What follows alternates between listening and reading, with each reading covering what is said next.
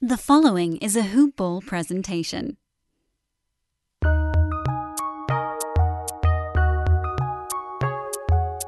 Welcome to the Fantasy NBA Today podcast.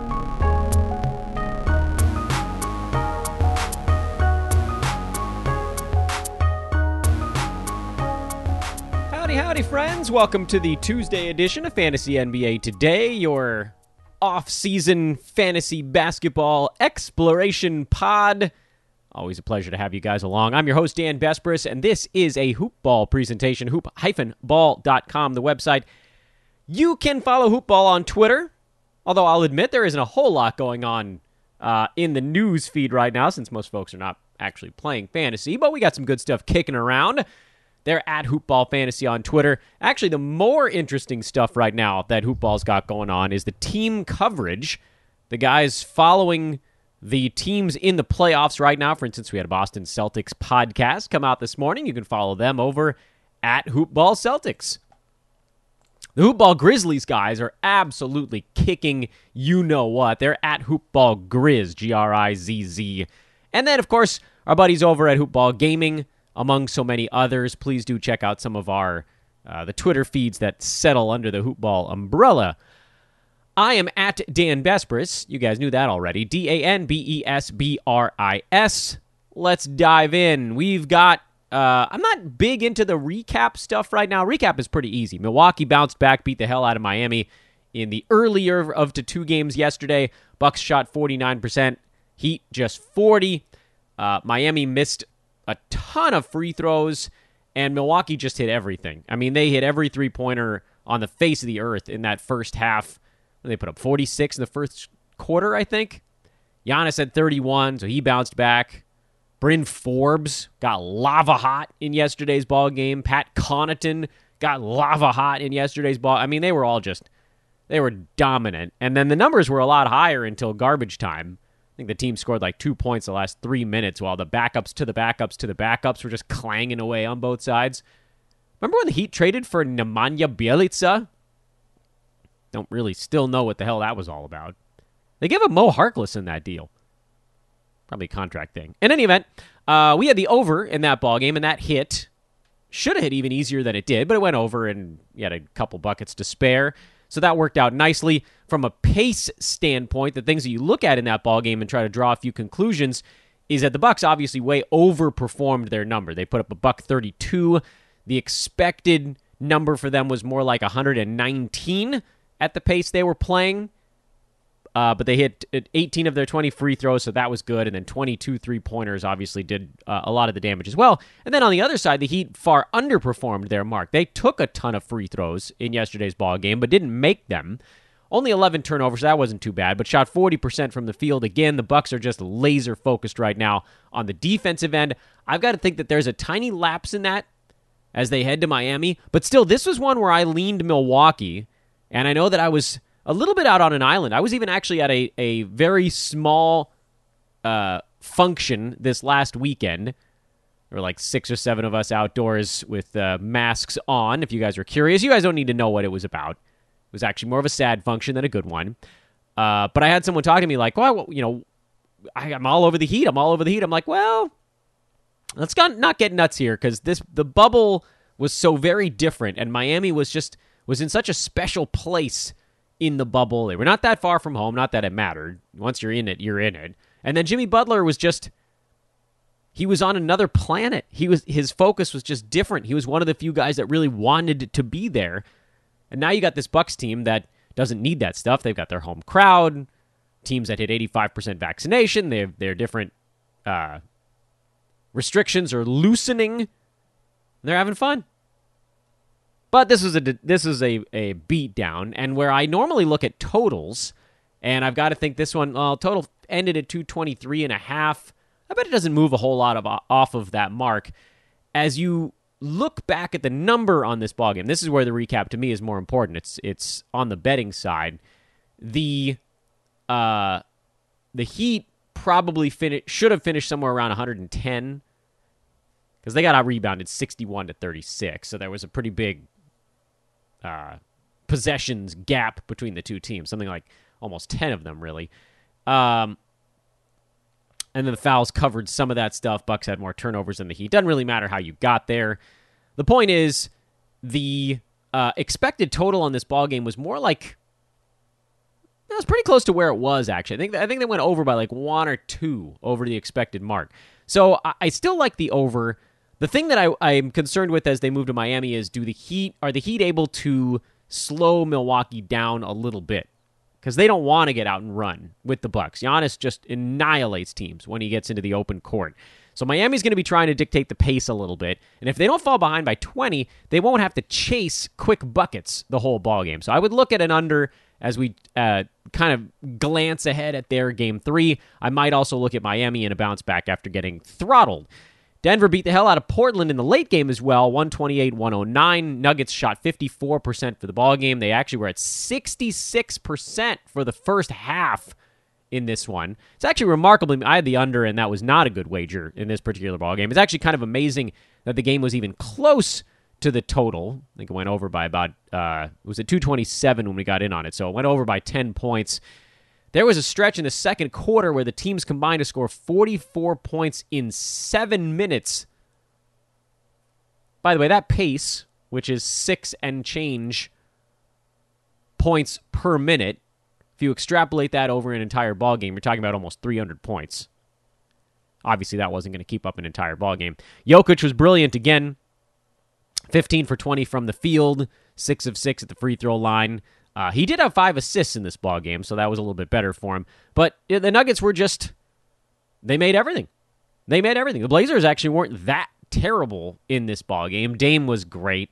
Uh, the rest of the Blazers were not particularly good. So I guess it's not fair to say they weren't terrible. CJ was okay, but he turned the ball over a bunch and really wasn't very good on defense. And going into this second game, I wondered could the Blazers could the Blazers roll the Nuggets? And we we should have given more faith to the idea that Denver was not going to just play dead, not with the way that that team is built and as good as they are offensively. No matter who you put around Jokic, they're going to score some points.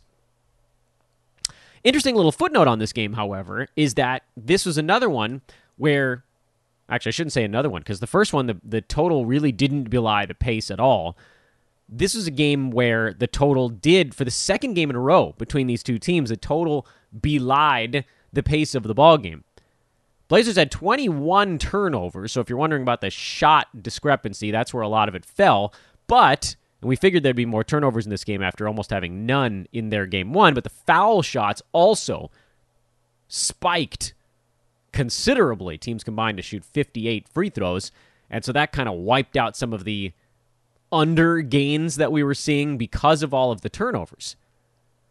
So the Blazers were actually on, they, they were almost right on the mark for their number. They scored 109 based on some fuzzy math. They were probably expected to score somewhere between about 105 and 110 on how fast the game was moving, at least on their side.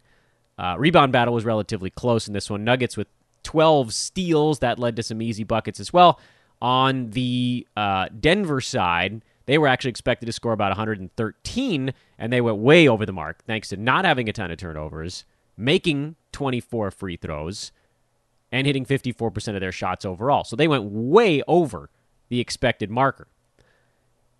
So the fact that this game went over by 10, it actually tells me that the, the total was fairly accurate where it was. I know it's hard to believe, but with the Blazers expected to be around 108 and the Nuggets expected to be around 100 and what did I just say, 13 or so, that would be 221. So this game actually probably should have gone under by about two to three possessions, but thanks to the Nuggets just being so damn good on offense, uh, ended up going over by 10. So we'll keep an eye on that one. Uh, I would. I, I'm nervous about going back to the well, but I, I would consider doing it. As we look towards the game happening tonight, Boston is at Brooklyn. Brooklyn favored by nine, total of 227 and a half. And again, it's best to sort of go back and look at the previous meeting. These two teams had uh, a long layoff here. I don't entirely know why. They played on Saturday. They don't go again until Tuesday, but whatever. Uh, first game had a total of 223. Brooklyn was favored by eight, and Brooklyn won at 104 to 97. It was an extraordinarily low scoring game.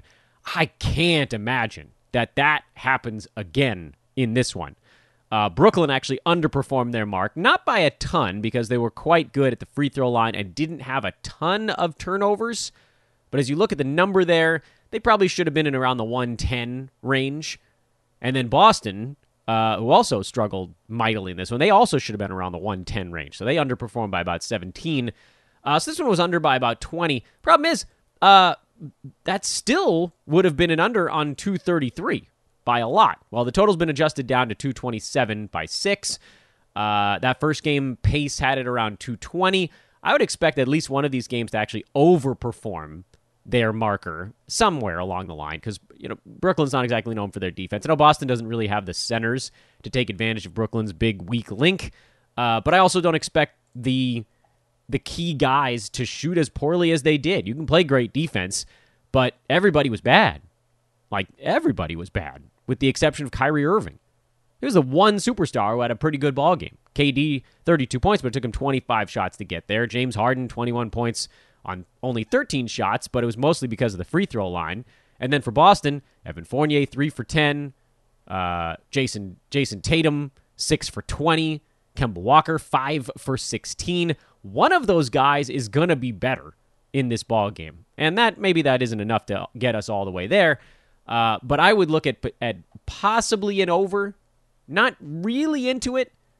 I think the number is actually relatively accurate if you're expecting the teams to play a little bit better on offense. Um, if the pace stays relatively close to what it was, I just I don't know that the teams are going to make massive adjustments on defense. So defensively, things worked in that first game. So you'll see some offensive adjustments, I think, by the two clubs, and that should push the number up a little bit. Can it get to 227? I don't know. And is it going to be enough to keep Boston in the ball game? I also don't know. I, I, don't feel all that strongly about this one. Lakers favored by two on the road at Phoenix. They're going to be getting a lot of attention after playing really poorly in game one. They just weren't engaged. They weren't focused. I think this is going to be a tight one. So I think the line is relatively close. Uh, I would probably lean to the Lakers side, the expectation that LeBron's team doesn't go down two games to none. But something's not right with Anthony Davis, and I don't know that something isn't 100% with LeBron. Those guys have, haven't looked right almost all season. They were close to right at the beginning of the year. AD wasn't even right. Anthony Davis hasn't looked okay this entire season. LeBron looked okay early in the year, but he hasn't looked right since the ankle stuff. So I don't know. I don't know. Uh, total of 210 pretty accurately reflects the knockdown, drag out kind of ball game these two teams played on Sunday. Uh, Lakers got to the free throw line a lot, were unable to capitalize there. They shot just 61% at the free throw line. So again, we'll do a little fuzzy math. Lakers underperformed. This pace had them at about 104 if they were decent offensively. Uh, Phoenix was somewhere in the neighborhood about 106. So they also underperformed. That puts the total at 210, which is, ta da, exactly today's number. I think this one is spot on the money. 210 points. Ever so slightly into the under, if only because I think the Lakers do a better job of rebounding in this ball game, and that keeps Phoenix off the offensive glass. And while I, I don't think Chris Paul's 100% with the shoulder thing, so probably you're looking at another low scoring game where maybe the Lakers are able to grind it out. My biggest fear is overtime, really. And then finally, Dallas and the Clippers, the late one. I mean, Lakers, Phoenix is also relatively late. Clippers favored by seven, total of 216. Uh, Clippers got beat up a little bit in that first one. By the way, they put the total right on the number from that first ball game. Dallas 213, or excuse me, 113, Clippers 103. Uh, Dallas is pretty good in that ball game. They actually should have been closer to about 101 based on the pace of that ball game.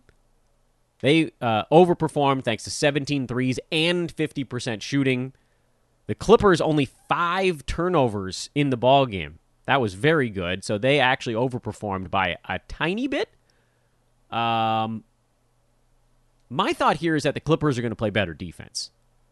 They're going to rebound better. They're going to play better defense. I don't know if the Mavs hit 17 threes on 50% shooting again here in game two. And for the Clippers, they might do a little better on the offensive side, although I do think the turnovers are probably higher than five. The free throw number seems pretty repeatable. I would look at the Dallas Clippers under in this ball game. Uh, Dallas doesn't like to run. Clippers, maybe they will a little bit, but you can see uh, Dallas' strategy. I mean, if they're if they're making buckets, that makes it harder for the Clippers to run. So one thing sort of cancels out the other, and as series move along, you do tend to see them slow down a little bit. Clippers will make defensive fixes here. Dallas did very well on the offensive side. Very well. And maybe they will again. Dallas is a very good offense. Luka's great. Uh, Maxi Kleber is a little dinged up, but I don't know that that is going to play a colossal role on the offensive side. But like, look, Dorian Finney-Smith, four threes, THJ, five threes. Those things can happen, but those two guys probably aren't going to have 39 points on 22 shots between the two of them again. Probably get more out of Kristaps. Maybe. I don't know. I mean, he could get pushed around a little bit. And then Luka was about as good as you could hope in that first game as well. What about the Clipper side? As you're sort of sizing things up, yeah, I guess Kawhi could be a little bit better, but these things have a way of leveling off a little bit.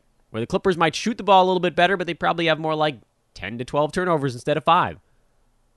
So I like the pace to take one click down in this ball game.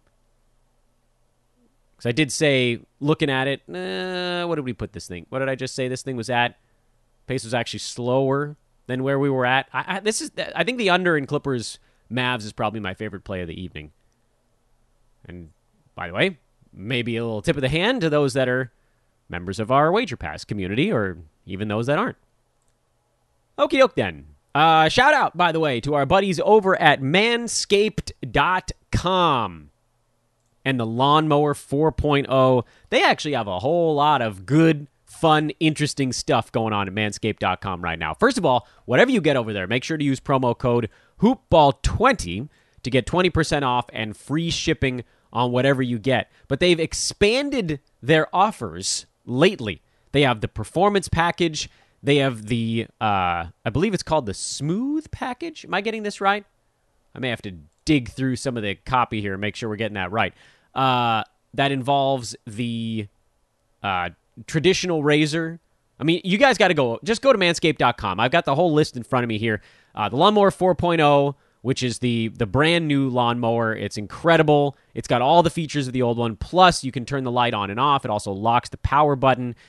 Uh, you've got the Ultra Smooth package. That's the the new one that I was forgetting the name of. That one has the actual razor uh, with shaving gel and replacement blades. The performance package, that's got the all in one grooming kit, the shears. The plow is the single blade uh, face razor. So they got all sorts of new stuff. They added the, the shaving gel, they added an exfoliant to the list. I love it. I really do. And they've been kind enough to send me almost all of these things just to try them out. They're just they make a good product, man. I so I would tell all of you guys to check it out. Father's Day is coming up, makes a fantastic gift if you want to get a sideburn trimmer. Maybe your dad looks like me and has a particularly hairy uh chest, back, neck, like every everything. Ashkenazi dad. I might refer to myself. Um, the lawnmower's been uh, a huge help. Um, I have. I'll let you guys know. So you gotta have let my wife take the lawnmower to my back, just to see what happened. No pinching. Pinch free technology over at manscaped.com. Again, that's promo code hoopball20. Check it out immediately and get 20% off and free shipping with our coupon code. You will be happy. Your dad will be happy. Some other dad in your life, whoever that might be, uh, they'll all be happy. They just got some really cool stuff and all these new things. This is a big time of year for the good folks over at manscaped.com. Mentioned that on today's podcast, we were going to talk a little bit about, uh, a little more, I guess I should say, about the things we were covering yesterday and Thursday. And I think most of you guys that are listening today, you probably heard those discussions, but very quickly here to recap the yesterday, Thursday stuff, the Monday, Thursday was diving into what do the numbers actually say in terms of when different players are worth holding versus worth cutting. Our analysis on yesterday's podcast was focused more on a 72 game season, which did make it a little bit tougher to break some of that stuff down. So, what I wanted to do today, and I have two things still that I want to cover on this discussion, which all falls under the big hood of uh, ruthlessness in fantasy, meaning when when do we keep a guy? When do our, when are we ruthless and we just cast him off into the fantasy free agent ocean? We talked about on yesterday's show the cutoffs in a 72 game season. Or basically, look, if you have a four week absence, you pretty much hang on to them if they're inside the top 100. You just sort of weather it. Maybe top 90 if you want to get if you want to get a little bit more ruthless. Six week absence, you were looking more in that 70, that that sort of 60 to 75 range. Those guys stay on your team outside the top 75. You probably punt on a six weeker. And then eight weeks, or basically two months in a 72 game season, you're really only holding on to guys that are inside the top 50, and you might even push it more towards top 40. But I realize, or I realized, or both, that as we got to the end of yesterday's discussion, those numbers are not perfect in an 82 game season. Because we, we were, again, you have to fudge the numbers a little bit because we're on a podcast, so we can't get hyper specific. But we talked about this year being basically around the neighborhood of 3.4 games per week, which came out to about a 21 week season. And in a normal 82 game season, it was more like 3.15, 3.2. It was like a 25, 26 week season. And I know that the difference in a say a 4 week absence when you're talking about 0.3 0.4 games a week is not that big. That's a 1 to 2 game discrepancy.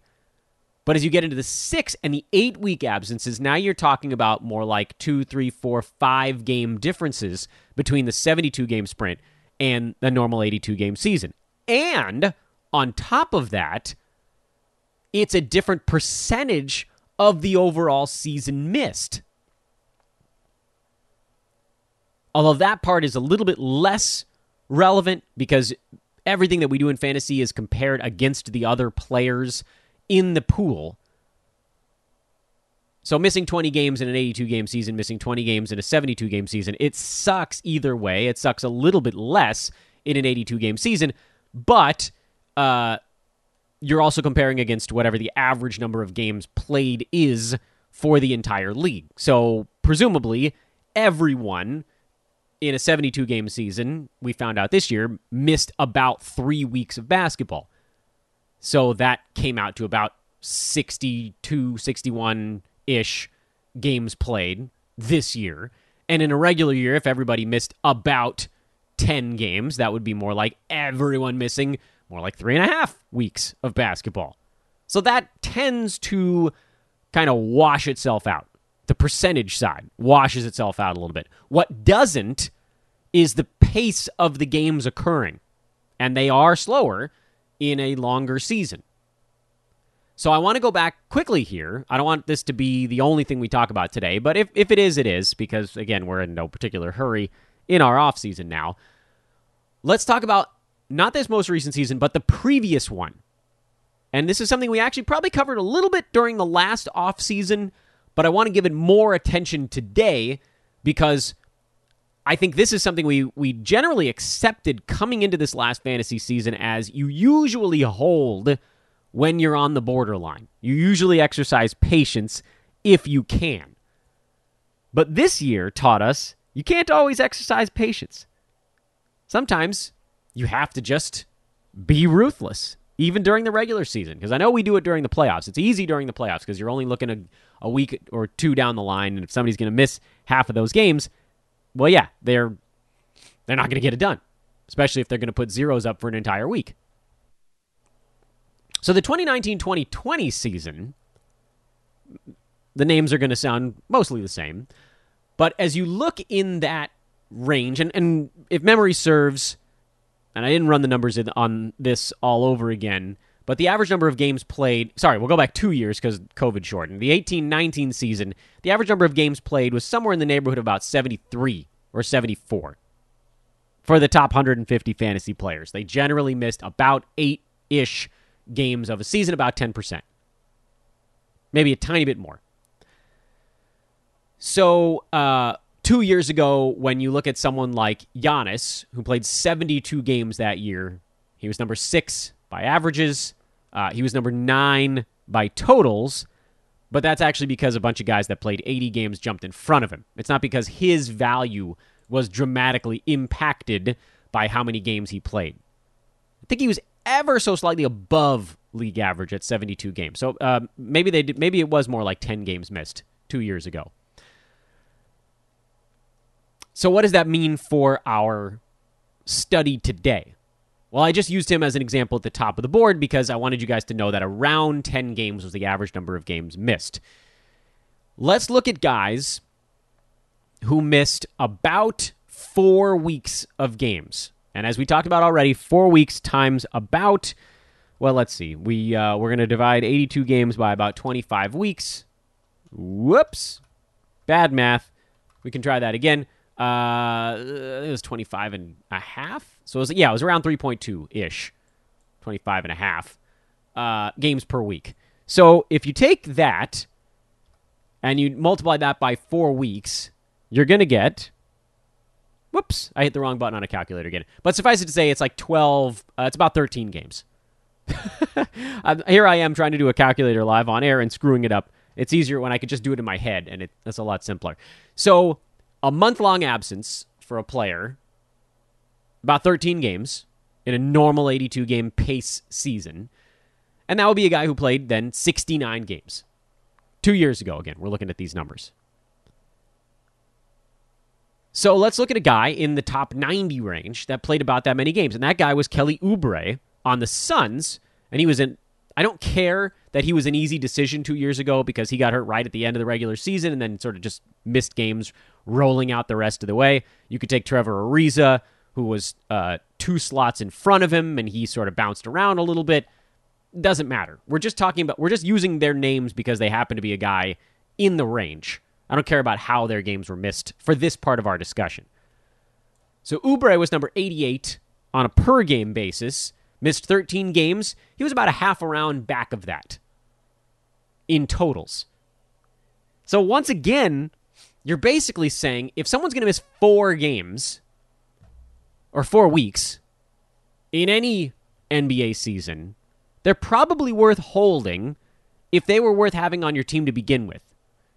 I think the exception to the rule there are guys outside the top 100, where, again, our discussions right now are really focused on head to head leagues. Because in Roto, if a guy's putting up top at double digit, if he's in the two digit range, you're going to hang on to him pretty much whenever. Not, not all the time, but like 95% of the time you're hanging on to him. In head to head, Oubre still put up enough stats. And again, I don't care about when he missed his games for this part of the discussion. You can just call him player X. Was number 88, missed four weeks roughly of the season. Oh, you know, maybe that was two years ago. No, no, no, last year he missed it at the end of the. Eh, it doesn't matter. Um, I'm getting my years crisscrossed here. Player X missed about four weeks worth of games. He was top 90 before that. He was top 95 after that. Top 100 after that. So he still was fantasy useful in a head to head league. And if you can, you hang on to that guy. What about six weeks? Now things get a tiny bit more complicated. Someone in that same range, we were just talking about Oubre, player X, in the top 90 range, missed 13 games. What about if that same player, it was about 3.21 or so times 6, is 19 and change games missed? Okay. So who was in the 63 game range uh, in that neighborhood of the ranking board? Nobody. So that doesn't help us very much. There's literally no one in that range that missed about six weeks worth of basketball? Nobody. Not for good gravy. There really weren't that many players in the NBA that missed six weeks worth of games uh, in that range. Well, let, us let's, let's dig a little deeper. I think we're we're moving off the board here. Come on, find find someone for our discussion. This is the downside to me doing this analysis live on air with you guys. Oh, nuts. Well, the closest guy we can find is all the way up at number 61. Or if we go down the board, the closest guy we can find is number 125. All right, well, we'll go to number 61, I guess, because we need an example of someone that missed about six weeks worth of basketball. And that was Zach LaVine two years ago, who was number 61 on a per game basis. And when you pull out six weeks of games, he falls to number 92. So that is actually a really big difference. Three rounds, and his value falls from uh, at 61. He's above the the average fantasy player in that group, uh, and in the 90s, he's he's well below it. So if you took someone in the 90 range and applied that same factor to them, they fall way out. But in the 60s, they still stayed in. So I think we're I, I think what we're finding here is that the cutoff isn't actually that different in a normal season than it was in a 72 game season. By a little bit, yes, by a little bit, because six weeks in a 72 game season was more like 20 or 21 games missed, as opposed to 19 in a regular season.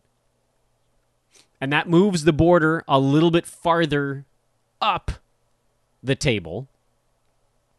Or again, in an 82 game season, you can probably hold guys into that 75 range, where uh, in a 72 game season, someone missing six weeks, you probably only you probably only hold through like about 65 or 70. You probably shave about half a round there. And then similarly, in an eight week absence, again, it just becomes more pronounced in the shorter season. If you go to an eight week absence, which again, I'll just I'll, I'll keep doing the the math on air. An eight week absence on a normal season is about 26 games missed. An eight week absence in the quick season is like 28. Either way, you're talking about a crap ton of games on the shelf. 28 games out of 72, they're playing 44. Uh, 26 out of 82, they're playing 56. So it's a little bit different, but again, you're comparing it to the the overall value. Uh, looking at guys that were in that neck of the woods two years ago, this is all the way back when Chris Paul was still a, a member of the Houston Rockets. He actually played 58 games as number 21. And we all remember that was like the downfall of Chris Paul. He was still inside the top 50, missing 24 games. Well, quite, it wasn't quite the full eight weeks, but it was pretty close. And if you want to move a little bit farther down the board and look for guys that played games in the 50s, uh, you get to Otto Porter, who missed 26 games. That's pretty much right on the number we were looking for. He was top 40 on a per game basis, and he was number 102 by totals. So it really is that top 40 range for eight weeks, like we had talked about. And in the in the 72 game season, it was just a, t- a tiny bit in front of that, like top 35. So that's the adjustment. It, it wasn't a huge one. I'm, gl- I'm glad we did this. I know we didn't it's not going to be a big change coming from today's podcast, but it is important to know that the things we're learning from this shortened season, they basically do apply to the more normal, slightly slower paced season. The other thing I want to talk about briefly today, and this may run into tomorrow's podcast, is what about like when which guy, there's the right word. You can do this, Dan which guy are you dropping if you have multiple players injured? Is it the better per game guy who's out longer? Or is it the lesser per game guy who's out shorter? And again, it really does come down to math. It's a case by case basis. But what we've been doing the last really two days on this podcast, not so much on Thursday, because that was really more about storytelling. What we've done yesterday and today is break down really when guys by totals fall outside the top 100. How many games does a guy have to miss, depending on how good they are per game, to fall outside the top 100? So hopefully, we actually know the answer to this question already. I think we solved this question with the research we've already done. We put these cutoffs in place over the last two days to make those types of decisions. So, okay, uh, if a guy in the top 90 range is missing four weeks, he's probably going to fall roughly to 95 to 100. If a guy in the 70 range is missing six weeks, he's probably going to fall to the edge of the top 100. So if that happens at the exact same time in your league, then you really do have a coin flip. You can drop either of them, and you'll have basically the same value from that player over the course of the entire season. You're probably weighing how much season is left when those different guys come back. You probably end up dropping the guy out longer if it's later in the season. You probably drop the guy out shorter if it's earlier in the season because you want the guy putting up big numbers come head to head playoff time if you can get there. It's a coin flip, though.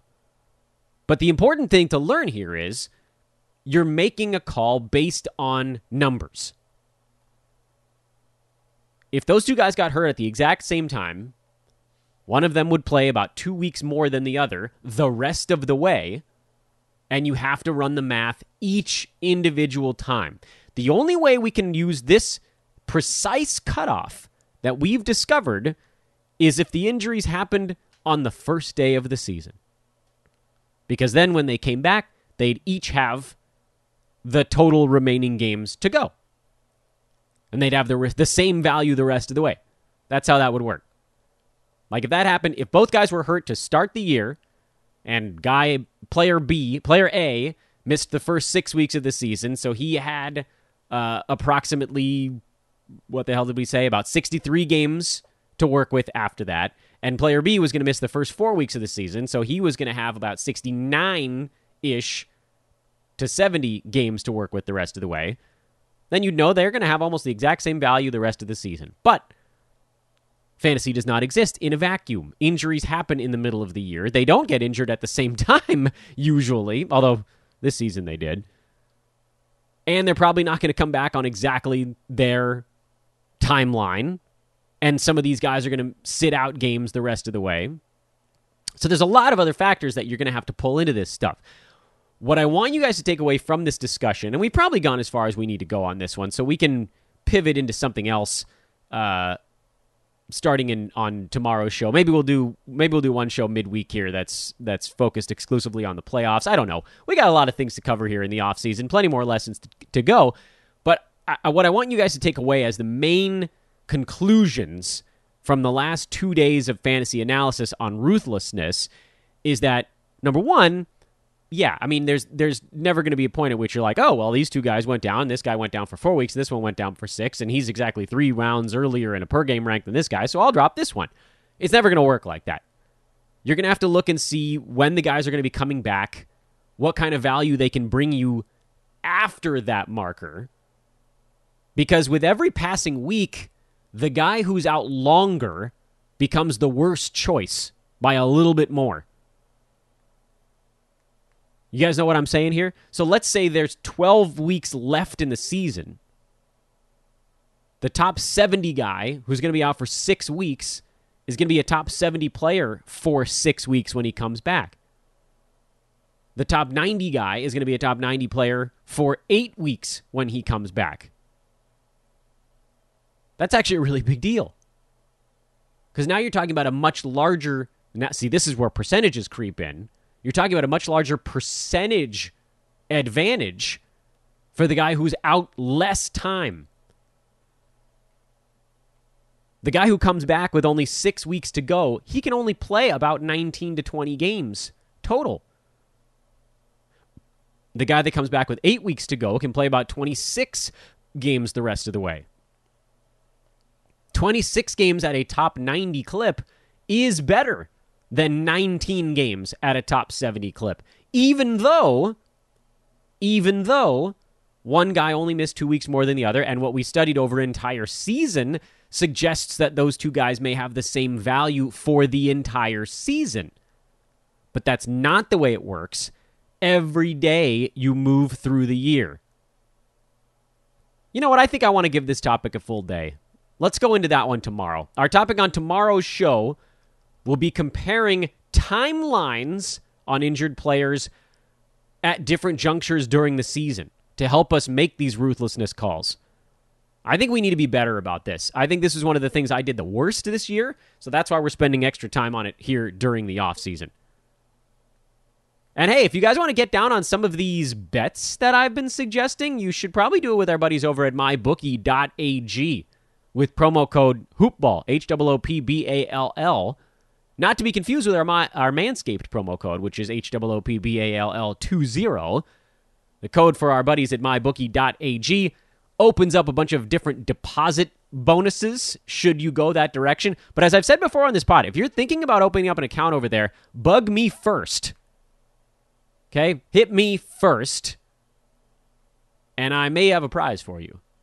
And when I say may, I mean will. I will have a prize for you. That's uh, mybookie.ag. Okay, one more day on ruthlessness tomorrow. I, I thought maybe we could do that part quickly, but I think we need to get into the numbers on it as well. And it's gonna it's gonna be a little bit it's gonna be a little dry. I'm warning you guys. Tomorrow's show is gonna be a little bit dry, but I, I do think that it's gonna be extremely helpful for understanding how we compare those injured players in head to head leagues. And then maybe we'll talk about Roto a little bit again by later in the week. Who knows? Maybe there'll be time to go to Bed Bath and Beyond. I'm Dan Besbris, guys. Thanks so much for listening here as we roll through the fantasy offseason. Day seven. Told you I was going to count. I really shouldn't do it. This is Fantasy NBA Today, a hoop ball presentation. Have a great Tuesday, everybody. Enjoy the ball games. Catch you tomorrow.